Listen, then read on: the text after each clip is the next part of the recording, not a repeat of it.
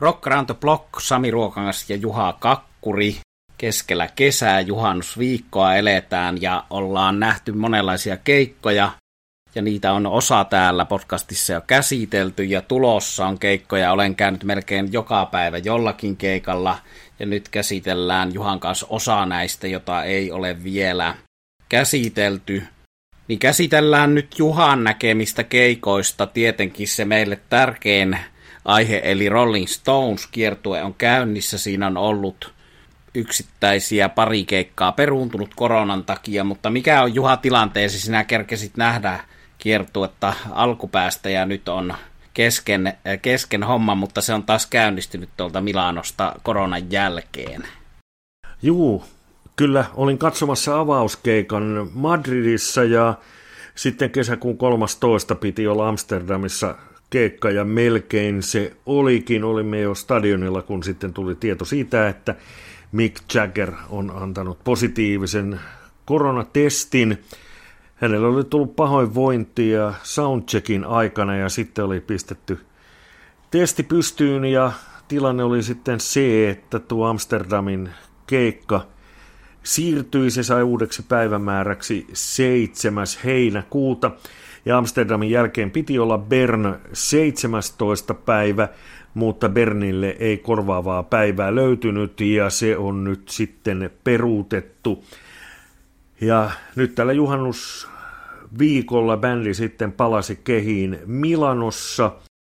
Minulle seuraava keikka on Lontoossa. Bändillä on siellä ensi viikonloppuna ja seuraavana viikonloppuna keikat ja menen sitten katsomaan tuota jälkimmäistä ja sieltä jatkan sitten Amsterdamiin ja pidetään peukkuja, että kaikki menee nyt nappiin.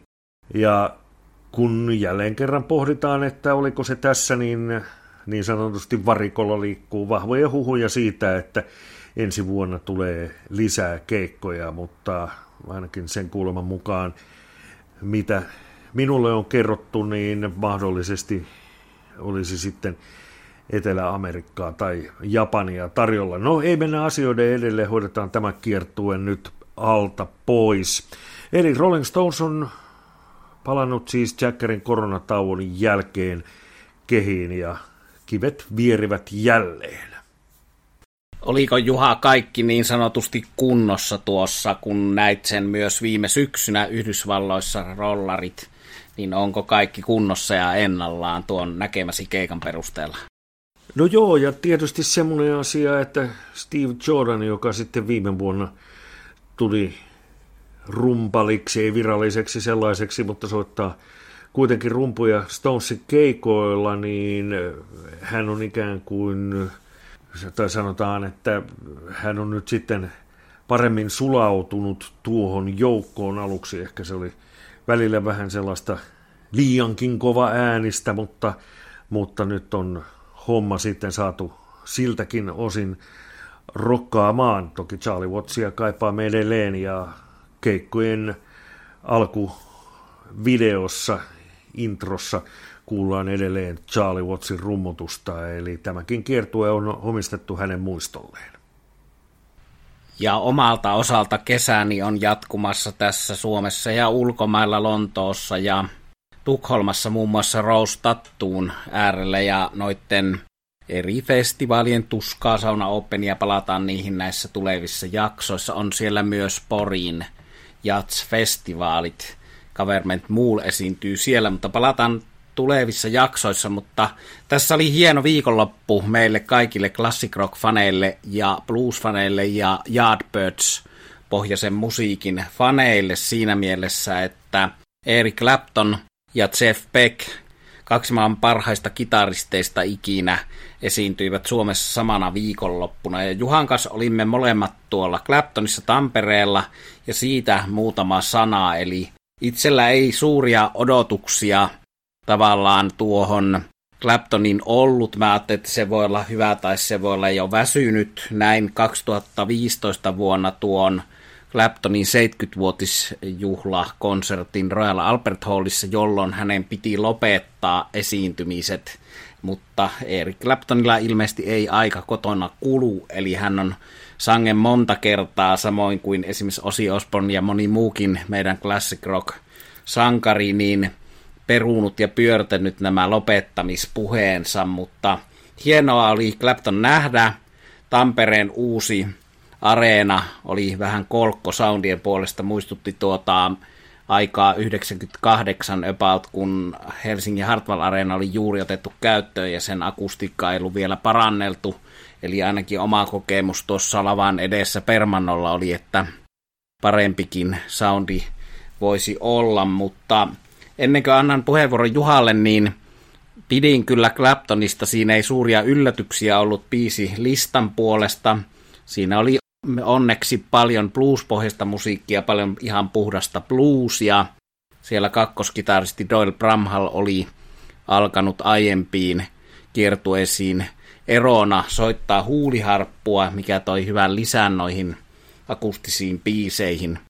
Leila kuultiin tällä kertaa akustisena, se oli minusta ihan hyvä akustisenakin koskettava herkkä kappale, mutta olisin mieluummin toki kuullut tuon sähkö, sähköversion, eli tämmöisiä pieniä puutteita, mutta pienistä puutteista huolimatta se huomio, että Claptonilla tuo varsinainen tunteenpalo ja improvisointikyky ja soitto toimi ja laulukin toimi minun mielestä, ja hän antoi hyvin bändille tilaa. Mä jatkan tästä vielä vähän, mutta annan Juhan sanoa omia fiiliksiään. Tämä ei ole nyt mitään analysoitua, pitkälle analysoitua keikka-arviota, vaan me sanomme tällaisia suoria fiiliksiä aika äskettäin näkemästämme Claptonin keikasta.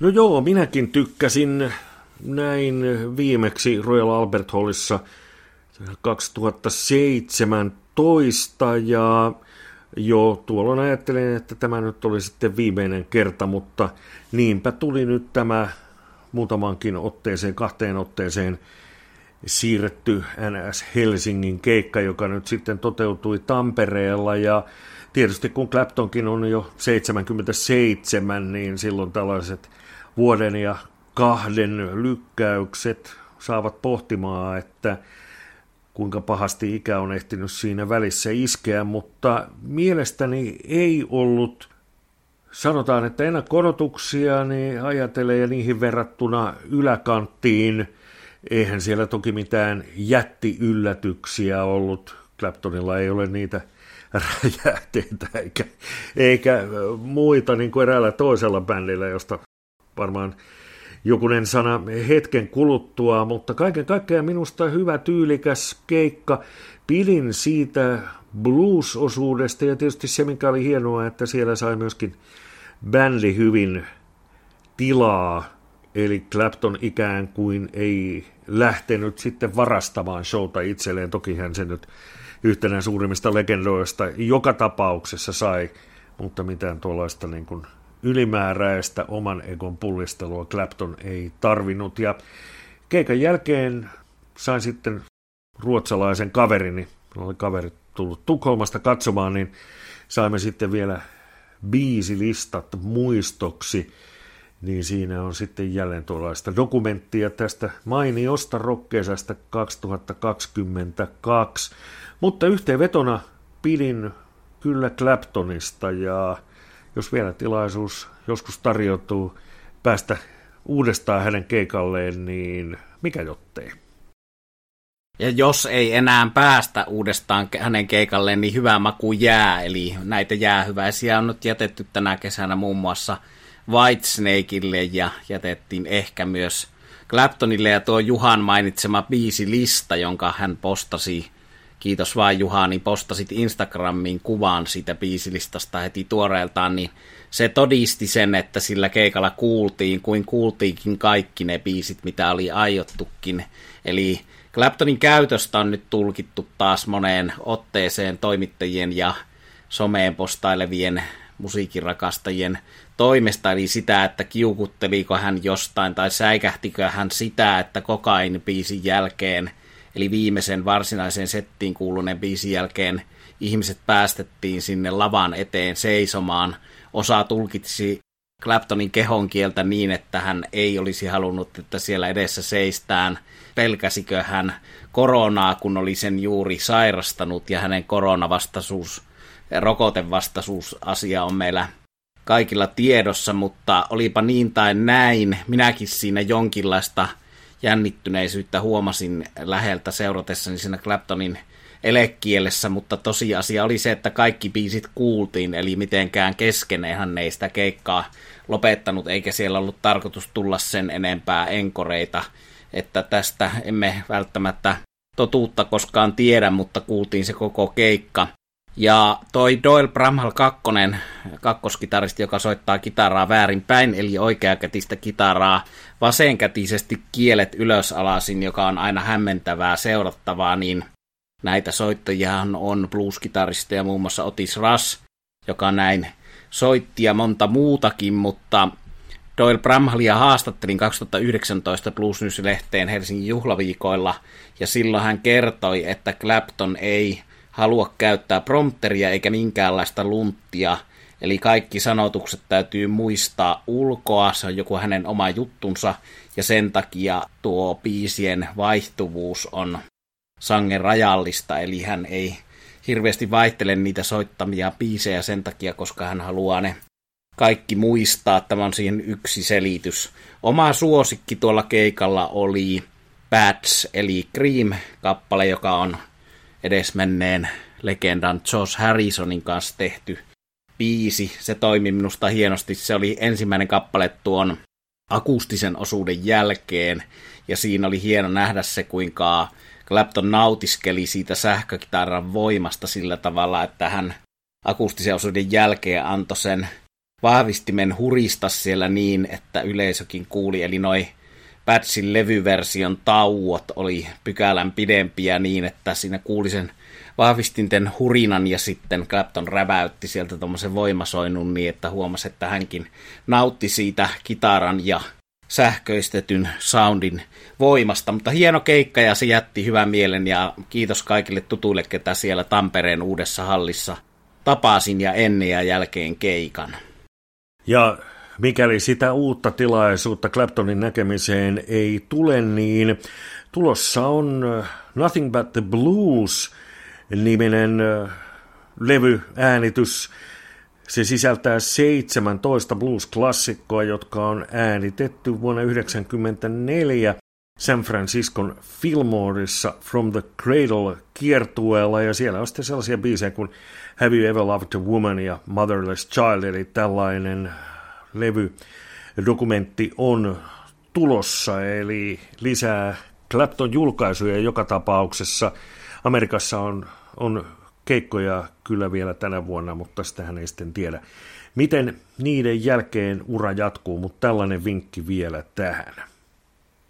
Kiitos Juha, hyvä vinkki. Ja nyt hypätään sitten tähän toiseen Yardbirds-kitaristiin ja toiseen kaikkien aikojen merkittävimmistä rockkitaristeista, joka tosiaankin, kun Clapton esiintyi perjantaina, niin sunnuntaina nähtiin Helsingin Kaisaniemessä Jeff Beck, ja sitten maanantaina nähtiin Tampere-talossa. Ja koska siellä oli tieto, että tässä esiintyi ikään kuin Jeff Beckin vierailijana näyttelijä Johnny Depp, niin nämä keikat myivät nopeasti lippuja. Tampere-talo möi heti loppuun sen jälkeen, kun Johnny Deppi julkistettiin siellä esiintyväksi ennen tätä tietoa, se oli vain puolillaan. Tästä voi nyt sitten olla monta mieltä, ehkä sanon sen verran, että olen kuusi kertaa nähnyt Jeff Beckin esiintyvän ja hänen näistä omista kokonaista keikoistaan tämä oli heikoin, mutta se on silti omassa tasossaan, koska Jeff Beck on edelleen tekniikassa ja tunteessa ja taidossa äärimmäisen ainutlaatuinen kitaristi. Voisi sanoa, että hän on edelleen maailman paras kitaristi ja suora vertailu esimerkiksi Claptoniin ei ole järkevää siinä mielessä, että Beck on niin paljon enemmän tollainen fuusio jatskitaristi ja ehkä selkeämmin esimerkiksi Hevin ja Hard Rockin edelläkävijä noiden soundikokeilujen ja erilaisten kokeellisempien juttujen puolesta, mitä Clapton on pysytellyt bluesissa, ja tuo Claptonin keikka alleviivasi tavallaan sitä ikuista bluesmieheyttä, mikä hänellä, hänellä on. Mutta Beck soitti bändinsä kanssa tuota fuusio-osastoa, hänellä on siellä bändissä rumpali, pasisti, kosketinsoittaja, ei sen enempää eikä vähempää, eli erittäin pelkistetty kokoonpano, mutta hyvä, hyvä kokoonpano. Eli siellä oli rumpali Anika Niles ja pasisti Ronda Smith ja kosketinsoittajana Robert Adam Stevenson. Ja sitten tosiaan tuo Johnny Depp pyörähti siellä useamman biisin ajan soittamassa kitaraakin, mutta ennen kaikkea laulamassa. Ja jotenkin mulla jäi tuosta Johnny Deppistä sellainen olo, että hän on näyttelijä, joka laulaessaankin ikään kuin ottaa jonkun roolin, eli jossakin kappaleessa hän kuulosti täysin David Bowilta tai siltä, kun joku henkilö laulaisi karaokeessa David Bowiea ja sitten, sitten taas lauloi Marvin Gaye What's Going On erilaisella tyylillä. Mutta kaikki kunnia hänelle ja tässä on varmasti ystävyydestä kysymys, eli Jeff Beckin ja Johnny Deppin yhteinen levy ilmestyy 15. heinäkuuta sen mukaan, mitä Jeff Beck lavalta siellä ilmoitti. Ja en minä sitä suoralta kädeltä teillä kyllä aion tutustua. Siinä on tämän keikalla kuultujen näytteiden perusteella hyvin monipuolista musiikkia.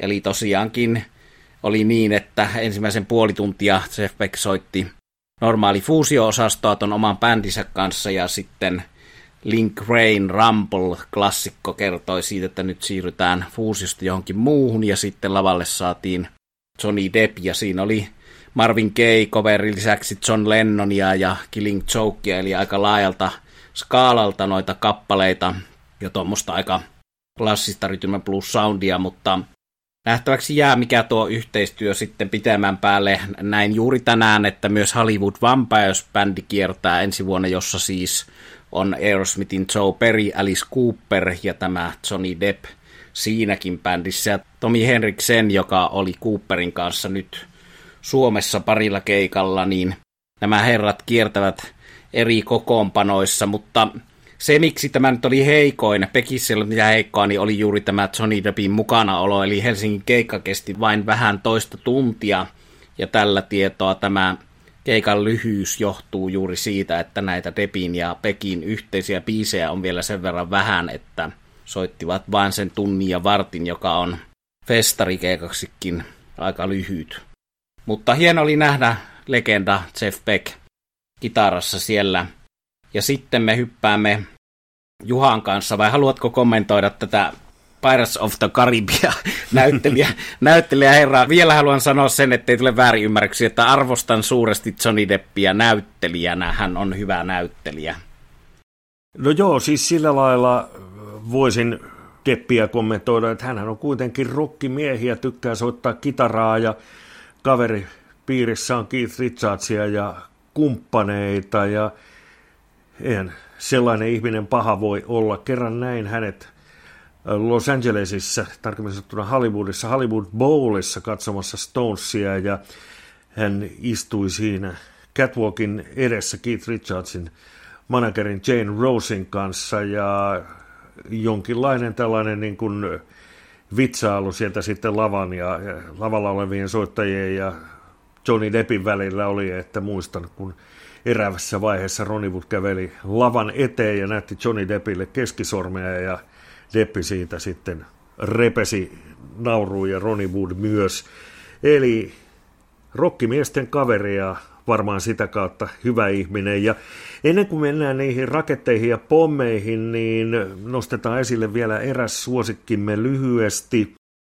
Tuossa hiljattain Larkin Poon useaan otteeseen koronapandemian takia siirretty keikka nyt sitten toteutui loppuun myytö Berns ja erinomainen keikka. Olen kuunnellut Larkin Pouta jo pari-kolme vuotta ja sitä kautta tietysti biisit ovat tulleet tutuksi ja sanotaan, että tuo dikkailu vaan vahvistui tuon keikan myötä ja hyviä biisejä ja välillä sitten Megan Lavelle, joka soittaa slidea ja, ja sitten puolestaan hänen siskonsa Rebekka, joka pääsääntöisesti soittaa telekasteria, niin hyvinkin rankkoja kitarajuttuja soittivat ja sitten toisaalta siellä oli heidän näitä lauluharmonioitaan.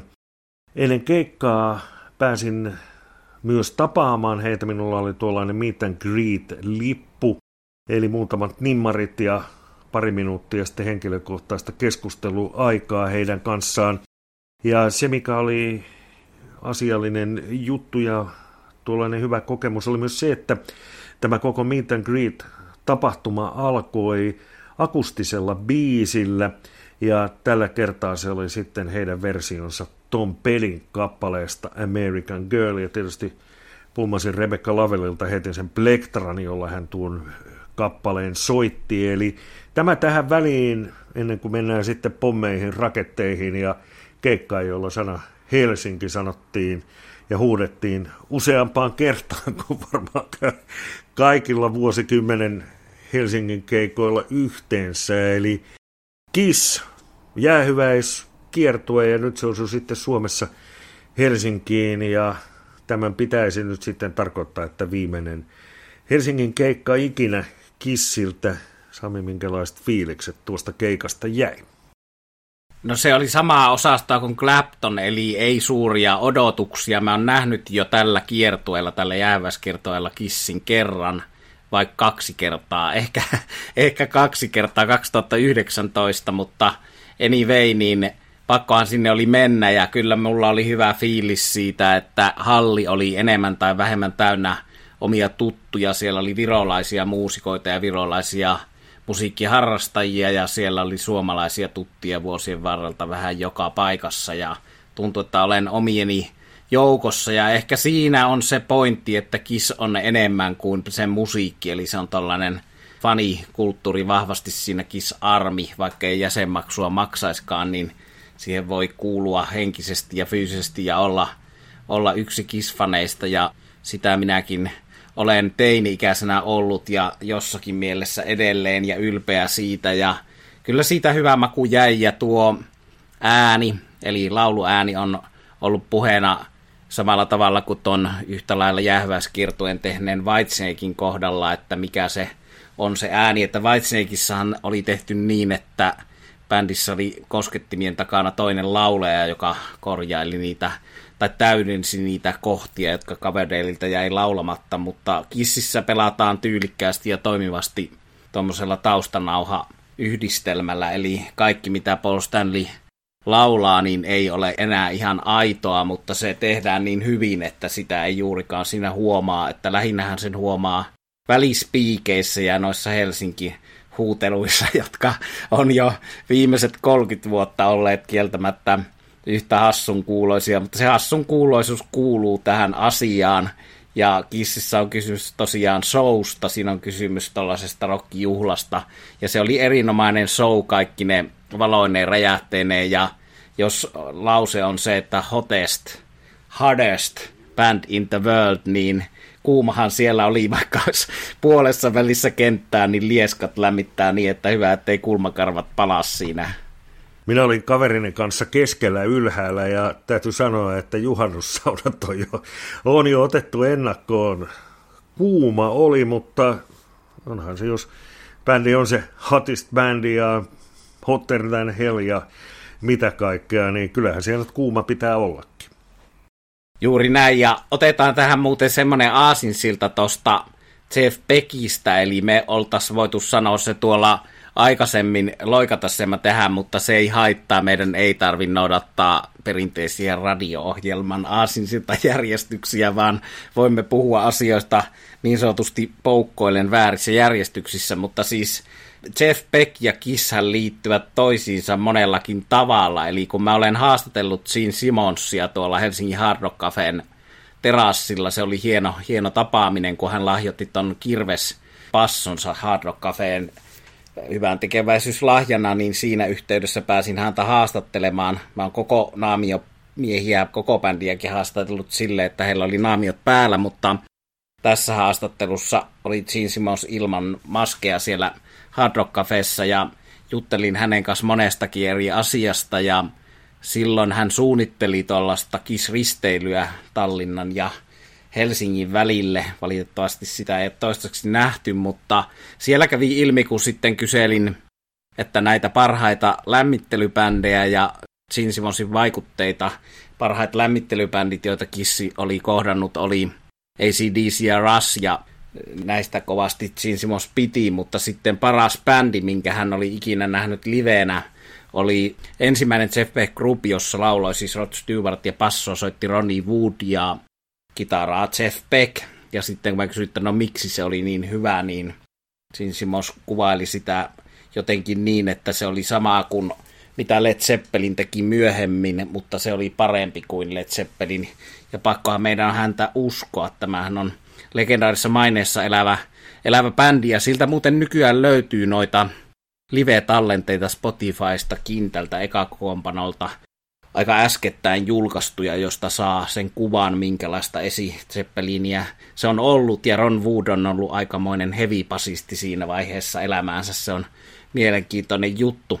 Ja toinen asia Pekin ja Kissin välillä on se, että me kuultiin nytkin tuolla Kissin keikalla tämä palladi Bet, jonka rumpali Erik Singer lauloi alun perin Peter Chris, niin siellä loppuosassa keikkaa, niin sen nimi on ollut sen kappale alun perin Beck, ja siinä laulettiin Beck nimellä, lempinimellä tuosta Peter Chrisin vaimosta, mutta sitten levytysvaiheessa samainen Gene Simmons oli sanonut, että tämä kappale ei voi olla nimeltään Beck, koska tiedetään, että Jeff Beck on sankarimme, niin voivat luulla, että tällä on jotakin tekemistä sen kanssa, vaikka tässä lauletaan Peter Chrisin vaimosta. Eli tämmöinen tarina, ja tämä tarina on Gene Simmonsia, jos on uskominen, niin tosi. Joitain vuosia sitten, kun Helsingissä pidettiin tämmöinen Kiss-tapahtuma, niin tämä Peter Chrisin mainitsemasi nyt jo ex-vaimo oli siellä paikalla ja hän sitten möi siellä omaa kirjaansa, jossa oli tietysti paljon hänen ottamiaan valokuvia ja kun hän sitten signeerasi kirjan, niin hän tietysti antoi siihen sellaisen suukon, että ne huulten jäljet jäivät siihen ja sitten hän signeerasi sen kirjoittaen Beth Wishes. Tuo on hieno, hieno tarina. Harmittaa. Mä olin siellä tapahtumassa, mutta en jäi jotenkin toisinne kavereiden tapaamisen, tapaamisen jalkoihin. Mutta sanotaan nyt vielä se, että kyllähän tuo musiikillisestikin, eli Kissillä riittää kyllä eri aikakausilta hauskoja, hyviä biisejä. Siitä saa hyvin, hyvin tollasen toimivan best of, best of seti, joka nyt Helsingissä kuultiin. Eli vähän kuin Claptonissa siinä voi keskustella siitä, miksi näitä ja näitä, mutta olen itse siihen aika lailla tyytyväinen, että mulla taas, jos Claptonissa oli se Bats, niin tosta Kissistä mä otan nyt sen Black Diamondin, jonka, jonka Erik Singer laulo senkin, ja sitten ehkä War Machine, jonka on ensimmäisiä kappaleita, jonka olen ikinä opetellut soittaa kitaralla aikanaan, niin on siellä aika, aika kärjessä, mutta hieno, hieno keikka se oli, ja sanotaan nyt vielä tuosta Johnny Deppistä se, että me Juhan kanssa olimme kumpikin tuolla 2012, eli 10 vuotta sitten Rollaretten 50-vuotis keikalla Lontoossa, niin siellä oli myös Johnny Depp paikalla ja kaikella rakkaudella häntä kohtaan nyt kritisoin, että jollekin kaverille mä sanoin tuossa Johnny Depp-keskustelussa, että näyttelijöiden ei tarvitsisi esittää muusikkoa eikä muusikoiden näytellä, paitsi jos ei ole Tom Waits, niin se on sitten eri asia, mutta nämä on tällaisia, tällaisia makuasioita ja ehkä niihin tarvitaan se säännön vahvistava poikkeus, että tämä on vähän samanlainen kuin se, että voiko kuuluisan rocktähden lapsi olla hyvä muusikko ja arvostettu rokkari itse, niin onhan näitä Jason Bonhamia ja muita, jotka on paikkansa jo ansainneet kuuluisista vanhemmista huolimatta, mutta tällaisilla jutuilla tällä kertaa Juha sanoo vielä, mitä herättää ajatuksia ja voit sitten lopettaa tuttuun tapaasi tämän lähetyksen. No joo, siis yhteenvetona, että hyvä show ja haluan kyllä korostaa sitä, että vaikka tällaista, miten se nyt sanoisi, Eric Clapton tai Bob Dylan tyyppistä syvällisyyttä ei kississä sinänsä ole, niin hyviä biisejä ne on, jos niitä ihan oikeasti ajattelee ja kuinka isoja hittejä ja millaisia melodioita, niin ja kuinka monta niitä on, niin kyllä niitä niin kuin Kissin hittibiisejä on huomattavasti enemmän kuin monella, voisi sanoa niin kuin melkein yhtä kuuluisalla bändillä, että siinä mielessä kyllä niin kuin haluan nostaa myös sitä musiikillista puolta esiin, vaikka se näiden maskien ja pommien ja Helsinkien varjoon usein jää. Kyllä hyvä pointti Juha, eli täytyy vielä minunkin toistaa tuo sama eri sanoin. Eli tosiaan niin, että vaikka nyt korostetaan sitä, että siinä on tämä show, ne liekit, ne maskit ja kaikki tämä hauska, mahtava visuaalinen show, niin kyllä fakta on niin, että siellä on hyvää musiikkia ja siltäkin ajalta, kun niitä maskeja ei päässä ollut. Eli se ehkä nyt vähän menee jää liikaakin jo tämän varjoon tämän tota, showpuolen ja sen maskiasian ja näiden ulkomusiikillisten juttujen alle, että kyllä monesta Kissin biisistä, kun sen kuulee yhteydessä tai toisessa, niin olipa se Detroit Rock City tai joku Heavens on Fire, niin tulee aika hyvä fiilis ja mieli, saatikka sitten Rock and Roll All Nightista, ja se ei edes ole pelkästään nostalgia, vaan ne on oikeasti hyviä rockibiisejä. Ja loppuun kismuisto, joka suoraan ei liity bändiin, mutta silloin aikanaan, kun Alive ilmestyi ja, ja bändi oli siinä vahvemmassa nousukiidossa, niin tietysti dikkasimme erään kaverini kanssa bändiä kovasti ja silloinhan nyt ei TVstä mitään elävää kuvaa tällaista bändeistä nähnyt, joten erilaisten rocklehtien julisteiden ja mielikuvituksen varassa oli sitten se, että minkälainen show se oikeasti olisi ja kuinka siistiä olisi esimerkiksi tavata bändin jäseniä. Ja kerran olimme sitten Seurasaaressa kävelyllä ja siellähän on tämmöinen pieni, voisit sanoa, että vähän niin kuin teatterin tapainen tehty, että siinä on tuommoinen vaneri lattia tai lava ja pieni katsoma ja mietittiin sitten, että olisi kyllä ihan sikasiistiä, jos Kiss tulisi Seurasaareen. Ehkä he ovat siellä yksityishenkilöinä käyneet, mutta keikka ei, ei vielä ole ja ehkäpä ne ajatellen niitä vanhoja puutaloja, mitä siellä on, niin ehkäpä parempi jättää nämä pyrojutut sikseen. Mutta eiköhän pistetä nyt sitten tämänkertainen jakso pakettiin. Vetäydymme keikoille ja kuuntelemaan levyjä, jotta on sitten tulevissakin jaksoissa kerrottavaa. Eli Sami Ruokangas ja allekirjoittanut Juha Kakkuri pistävät nyt sitten tosiaan tämän jakson osalta pillit pussiin. Tässä tämänkertainen Rock Around the Block podcast. Kiitos kuuntelusta.